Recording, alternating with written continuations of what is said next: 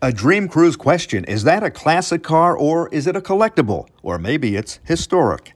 I'm Murray Feldman with the Feldman Report on W W J News Radio nine fifty. Some car enthusiasts consider classic cars to be those that are known for their design. Maybe they broke new ground in automotive appearance, and they've been around for a long, long time. A collectible, though, is often considered a car mass-produced by major auto companies. They're not known for any breakthrough, technology, or design. If you're looking for a return on your investment, you might want to go for the classic over the collectible. But then there are historic cars. Here in Michigan, a car that's at least twenty-six years old, used only for events such as the Woodward Dream Cruise or parades, can receive a designation of historic.